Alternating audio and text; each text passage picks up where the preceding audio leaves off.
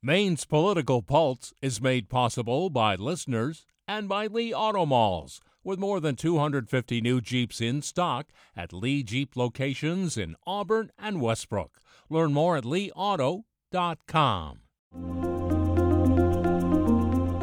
Welcome to Maine's Political Pulse. I'm Steve Mistler, Maine Public's chief political correspondent. Today, the Pulse joined Maine Calling for its live month in review show.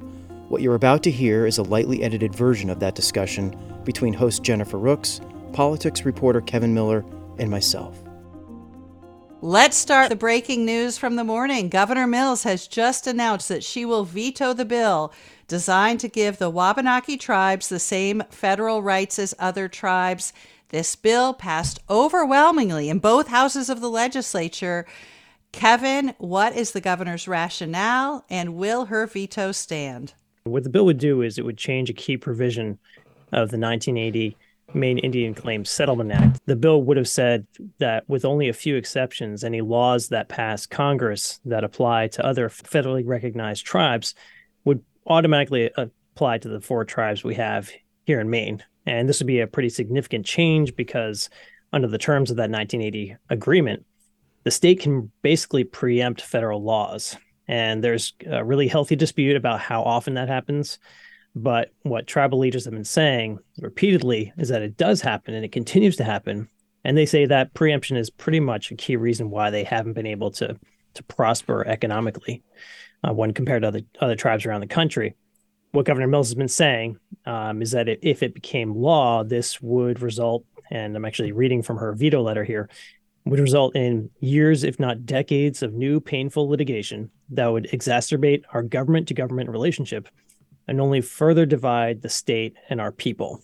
And so she says it's vague, all kinds of uncertainty about what rules and regulations would apply. It did pass both chambers of the legislature by by sizable margins, but the thing is, they need two thirds margins to override the governor's veto. And in the House, it just barely got two thirds. And there's a pretty good possibility that you know some of those uh, lawmakers who supported it on first time around may not support it the second time around. So it's it's really up in the air. All right, Steve, anything to add to that? The governor, she sort of telegraphed her rationale for opposing this bill way back when there was a public hearing on it. So there's not many surprises here in her rationale for doing this. You know, they she's been basically foreshadowing it all along. In fact, there was a a briefing with their chief legal counsel earlier this week that Kevin attended, you know, to sort in, in preparation for this, I think, so that so it was not unexpected. The only thing uh, that we didn't really know was when she was going to do it. And she had until Monday to do it, and she did it today. And Kevin, yeah, and I think it's important to point out here from the from the governor's point of view is that she's not saying that she doesn't want to extend some of these federal laws to the tribes. What she's saying is that really in reality there's only a handful of laws that the tribes currently don't benefit from and that she's willing to work with uh, the tribes and Maine's congressional delegation to to address those specific laws. But she says this is far too sweeping, far too broad and would create all kinds of uncertainty. But the tribes what they what their contention is these federal laws work in every other state around the country with 500 plus other tribes. Why is Maine so unique? Why can't the same system apply here in Maine that it does across the country? So that's really the big contention here. Steve. The governor has also sort of indicated that she her preference is to deal with various issues, narrowly tailored issues, piece by piece and that you know that's when they do the best work together the the state and the tribe tribal governments tribes tribes reject that argument and they basically are saying that there's just no reason uh, to deal with deal with these issues piecemeal, um, especially as Kevin pointed out, when um, there are federally recognized tribes all across the country that don't have to do that. And Kevin, before we move on, I just want to ask: you did say that this veto letter just came out within the last half hour, so uh, I understand if you have not heard from tribal leaders, but I'm wondering if tribal leaders have yet to respond to this letter. They have not responded yet. Um, again, this was pretty widely expected this was going to happen, so it won't be a surprise to them, and I expect that we we will hear from them very shortly. But they've been they've been anticipating this, so they've been talking to legislators in anticipation of trying to shore up those votes to potentially override the veto.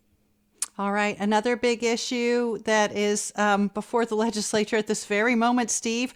Where does the bill to expand abortion rights stand today? Well, the big one, Jen, the governor's bill that would allow the procedure later in a pregnancy is basically knocking on the door to final passage, but it still needs one more vote in the Senate, which likely won't occur until next week.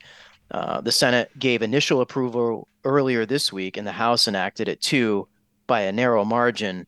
Uh, granted, the House vote wasn't as harrowing as the previous one last week when it passed by just two votes after Democrats called in a lawmaker from two hours away to cast one of this, the uh, deciding votes. This time, the House vote was slightly more comfortable because Democratic leaders sealed up the votes beforehand. You know, something you'd expect them to, to have done the first time.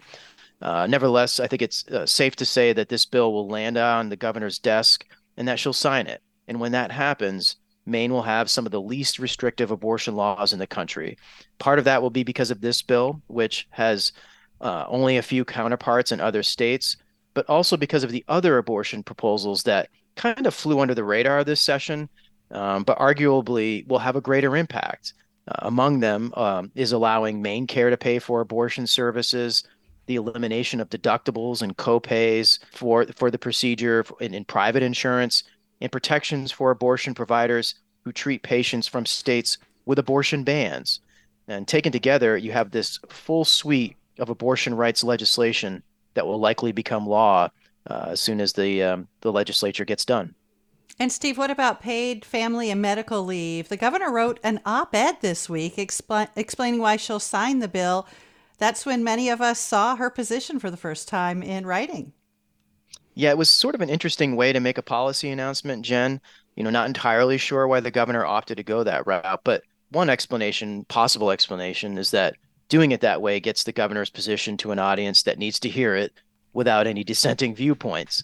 It's an, it's effectively a press release with a giant headline that's going to get a lot of attention. So probably a good move from her perspective. I will say that her announcement again was not entirely unexpected. It's true that the governor had laid out an array of concerns with this uh, paid family leave proposal earlier this year, uh, and and those concerns were were legion in many cases. But she indicated uh, in her letter, and even after the committee um, passed the bill, that many of those concerns had been addressed in amendments during the committee markup. I know that business groups were hoping maybe the governor would craft a compromise on her own, something that she did with paid sick leave back in 2019, or even veto the bill. But as time went on, it became pretty clear that that was not going to happen. Now, look, the governor will take some heat for this decision especially because it runs up against her pledge not to raise taxes. Technically, the leave proposal is financed by a tax increase, a payroll tax that's basically evenly divided between workers and employers.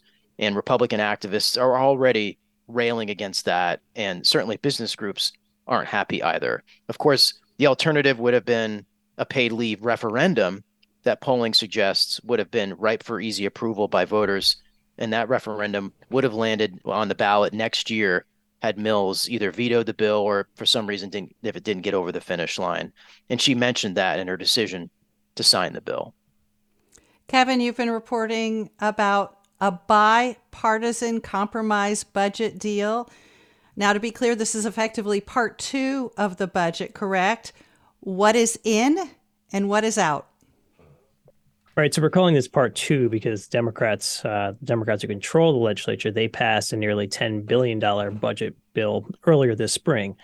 And this is on top of that. It's around 800 million to 900 million dollars. And as far as what's in it, uh, we've already, uh, Steve already talked about uh, paid family medical leave.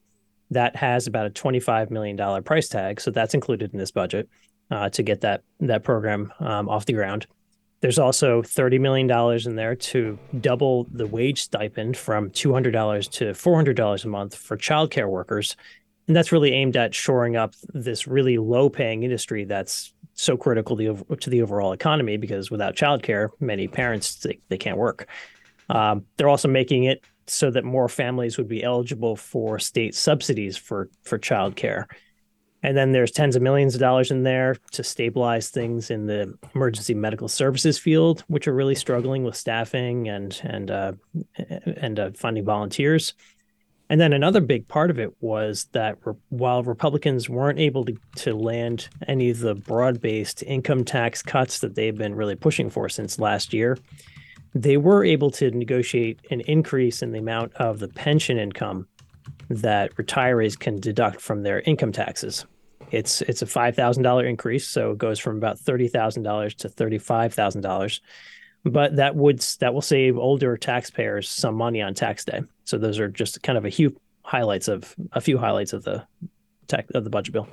All right, and I want to mention that we just now have a um, news release from the Wabanaki Alliance. The headline: uh, Governor Mills continues her oppression of tribes in Maine. Um, Steve, I want to go back to you and ask you about. I mean, there's just so much to talk about. Um, I want to ask you what we're hearing from the political parties as this session wraps up. How are they spinning this legislative session, and and how might it affect the future, upcoming elections? Well, Jen, for the most part, the parties are sort of holding fire, but I expect that that will change when this session finally gets over the finish line, whenever that is, maybe Labor Day. Kidding, I hope. Um, but I think you can forecast what they'll say. I mean, Democrats will likely say that they advanced a big part of their policy agenda this session, and they'll be right. I mean, as I mentioned earlier, uh, the, ex- the expansion of abortion access and added safeguards. The, the Democrats can you know tout that and hold that up as a as a reason why they were handed majorities in the first place. Abortion was a huge issue in the 2022 midterms. Um, the paid family and medical leave bill was also a huge priority for them. That's going to become law. They also advanced a lot of proposals in the interests of LGBTQ people, which is a key constituency for the party. So they'll have a lot to show for the session. Uh, meanwhile, I think the Republicans will probably make the case that the majority party overreached and all on, on all the issues I just outlined above. So get ready for heavy use of the word extreme, which is a word I've heard often during various floor debates this session from the Republican side. Of course, the big question is whether any of this has any real electoral impact next year when all legislative seats are up for election. We really don't know the answer to that. It'd be pure speculation at this point, and a lot is going to change by the time voters are even thinking about next year's election. But you know, some of these things will certainly have a long tail, uh, especially if activists keep banging the drum on various issues to, to try to make hay of them, which is essentially how a lot of um, elections or campaigns are uh, run these days. So I will just have to wait and see. Sure, we have to remember that a year and a half is light years in political time. Uh, That's right. Kevin, when is the last time the legislative session went this late, past the July 4th holiday? Um, so I think that the last time it happened uh, was during the brief government shutdown that we had in 2017. Uh, but the circumstances that year are very different than what we're seeing now.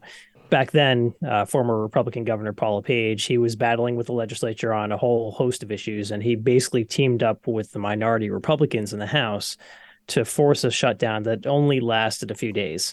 And I think they actually signed the budget bill right before the the Fourth of July holiday. That way, everybody could go go back to work.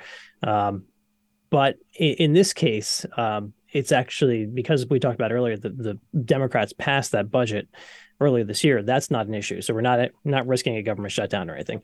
Um, but there are a whole host of major issues that they're still waiting to do. The budget is the first one. We talked about that supplemental budget that passed out of the out of the appropriations committee with a bipartisan vote. So that probably should breeze through the House and the Senate. Uh, a few other items that are still out there. The bill to create a paid family medical leave program that actually still needs a final vote because it was awaiting funding from the from the budget committee. Uh, lawmakers also need to figure out what they're going to do about the solar incentives program known as net energy billing. That's a big issue. Um, this the state house has been filled with lobbyists on all sides. You know, more lobbying on this than a lot of other bills we've seen in a while.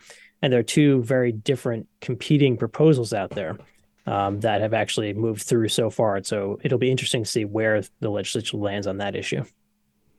All right. Well, thank you both, Kevin. Oh, go ahead, Steve. No, I was just going to say that you know Kevin brought up the sh- the brief shutdown in 2017. and that may have that would that ran right up to the July 4th holiday. And that, as far as I know, that's the last time we game you know went this far in, a, in an actual session. The difference, of course, is that this is the Democrats have full control of the legislature, so this is self-inflicted. The fact that they were going beyond that holiday versus before, where it was literally partisan warfare driving that state uh, government shutdown and prolonging things. And that's Maine's Political Pulse. Be sure to sign up for our newsletter, which is delivered straight to your email. Do that at mainepublic.org/pulse. You can also sign up for the Pulse wherever you get your podcasts. I'm Steve Mistler. We'll talk to you again soon on Maine's Political Pulse.